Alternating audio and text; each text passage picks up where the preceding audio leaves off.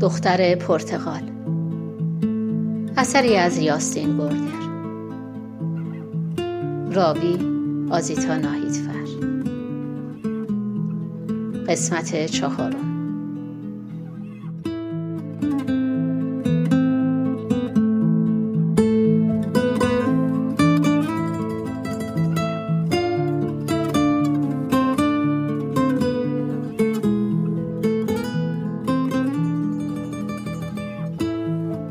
وقتی تا اینجا یه نامه را خواندم مجبور شدم سرم را از روی کاغذ بردارم.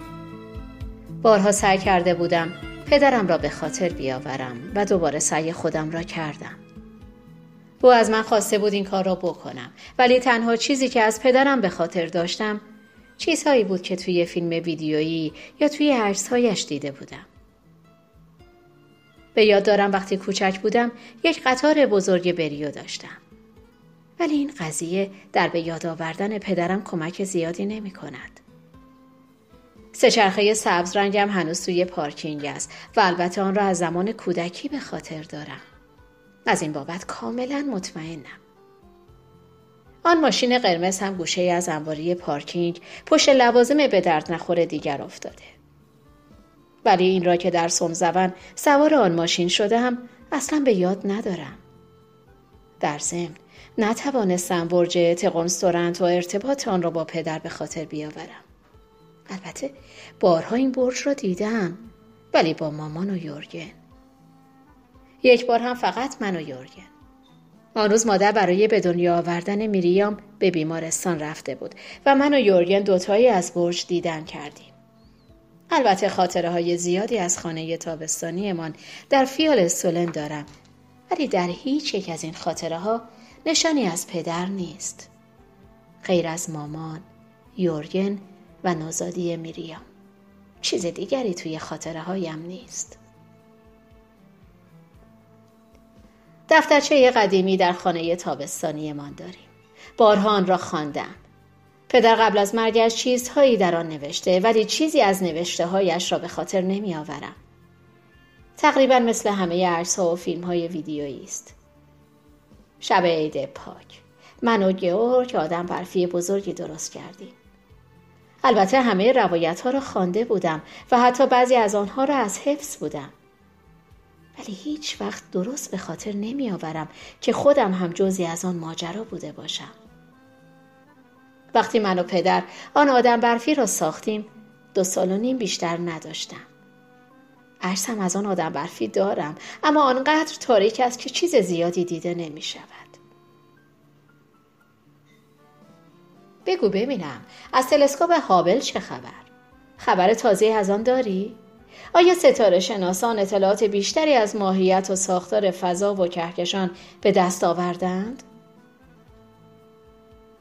وقتی این سطور را خواندم عرق سردی بر پشتم نشست چون همین چند هفته قبل بود که تکلیف ویژه‌ای درباره تلسکوپ فضایی هابل انجام و تحویل داده بودم.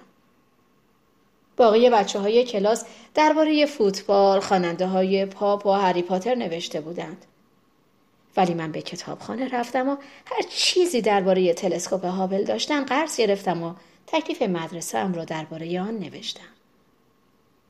وقتی آن را تحویل دادم معلم توی دفترچم نوشت که سخت تحت تاثیر قرار گرفته. این تکلیف نوعی فعالیت دانشمندانه درباره یه قضیه دشوار است که به خوبی از عهده آن برآمده ای. وقتی این جمله را خواندم احساس غرور کردم. شاید هیچ وقت تا آن اندازه احساس غرور نکرده بودم. عنوانی که معلم بالای نظریاتش درباره تکلیفم نوشته بود این بود. دستگلی به یک ستاره شناس تازه کار. و یک دسته گل زیبا هم برایم نقاشی کرده بود. پدرم غیبگو بود؟ یا سوالش درباره تلسکوپی که همین چند هفته قبل دربارش نوشته بودم یک تصادف ساده بود. نکند این نام واقعی نیست؟ نکند پدرم هنوز زنده است؟ دوباره عرق سردی بر پشتم نشست. روی تختم نشستم و به فکر فرو رفتم. سفینه دیسکاوری در تاریخ 25 آوریل 1990 تلسکوپ هابل را به مدار زمین فرستاد. یعنی دقیقا همان زمانی که پدر مریض شد. بیماری او درست قبل از تعطیلات عید پاک 1990 کشف و حاد شد. همیشه این قضیه را می‌دانستم. ولی هرگز به این فکر نکرده بودم که مریض شدن او با فرستادن تلسکوپ هابل به دور زمین همزمان بوده. شاید خودش می‌دانسته درست زمانی که سفینه دیسکاوری همراه با تلسکوپ هابل از کیپ کاناورال پرتاب شد بیماری او هم آغاز شده. شاید دقیقا همان ساعت و همان دقیقه آن بیماری لعنتی به سراغش آمده بوده. اگر اینطور بود درک می کردم که چرا آنقدر درباره آن تلسکوپ کنجکاو بوده. خیلی زود کشف شد که اشتباه بزرگی در تراش دادن آینه و عدسی مرکزی تلسکوپ رخ داده. ولی پدرم که نمی‌دانسته فضانوردان سفینه این دوور این ایراد را در دسامبر 1993 یعنی سه سال بعد از مرگش برطرف کردند.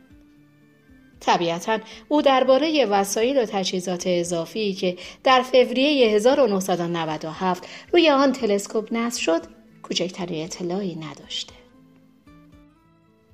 پدرم پیش از اینکه مطلع شود تلسکوپ هابل واضحترین تصاویر ممکن را از کهکشان گرفته از دنیا رفته است. بسیاری از آن تصاویر را در اینترنت پیدا کردم و تعدادی از آنها را چاپ کردم و برای تکلیفم ازشان استفاده کردم. بعضی از تصاویر مورد علاقه هم را به دیوار اتاقم زدم. مثل تصویر واضح از یک ستاره بزرگ به نام ایتا کارینا که از توده ستاره فشرده در راه شیری تشکیل شده. این ستاره مثل ابرنواختران قبل از اینکه به ستاره های نوترونی یا حفره‌ای سیاه تبدیل شود منفجر خواهد شد.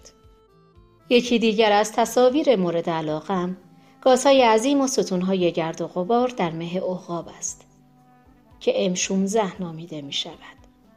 آنجاست که ستاره های جدید پدید می آیند. امروز نسبت به سال 1990 اطلاعات بیشتری از کیهان داریم که یکی از دلایل مهم آن وجود همین تلسکوپ است. هابل به تنهایی هزاران عرص از کهکشانها و توده ستاره هایی برداشته که میلیون ها سال نوری از راه شیری ما فاصله دارند. شاید کمی عجیب به نظر برسد که بتوان از گذشته کهکشان ها عکس گرفت. ولی نگاه کردن به کیهان درست مثل بازگشت به گذشته است. نور با سرعتی معادل 300 هزار کیلومتر در ثانیه حرکت می کند و با این وجود در کهکشانهای دوردست میلیاردها سال صرف پیمودن مسافت نور تا زمین می شود. چرا که کیهان به طرز دیوانه کننده ای عظیم و وسیع است. تلسکوپ هابل حتی از کهکشان هایی که بیش از دوازده میلیارد سال نوری با ما فاصله دارند تصاویر واضح و شفافی برداشته یعنی این تلسکوپ با تصاویر خود به دوازده میلیارد سال قبل از کهکشان نگاه کرده است.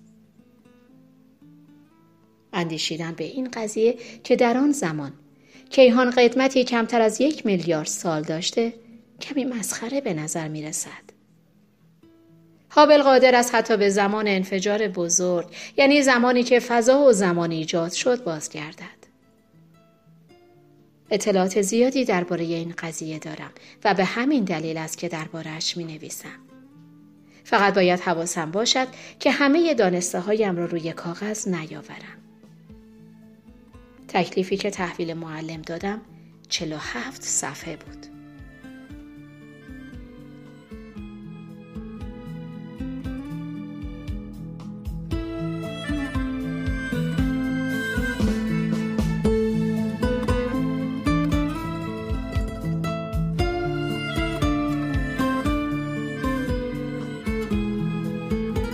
نظرم حرفای پدرم درباره تلسکوپ هابل و فضا کمی غیر عادی است.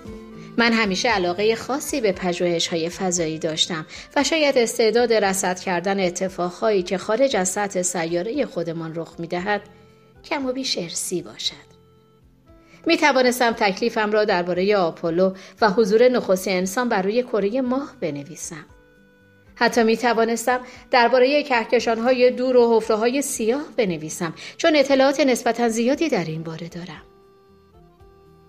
می توانستم درباره منظومه شمسی و نه سیاره آن و کمربند بزرگ خرد سیاره بین مریخ و مشتری بنویسم. یا درباره تلسکوپ های بزرگ هاوایی ولی تلسکوپ هابل را انتخاب کردم.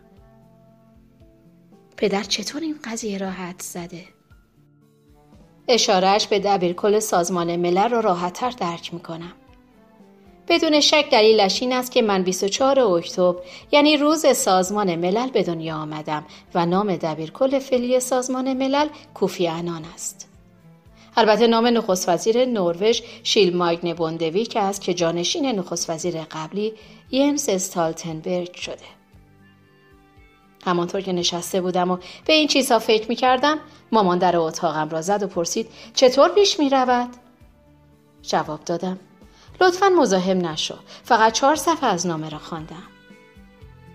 توی دلم گفتم پدر تعریف کن از دختر پرتغال بگو من اینجا هستم ادامه بده وقت خواندن بقیه نامه رسیده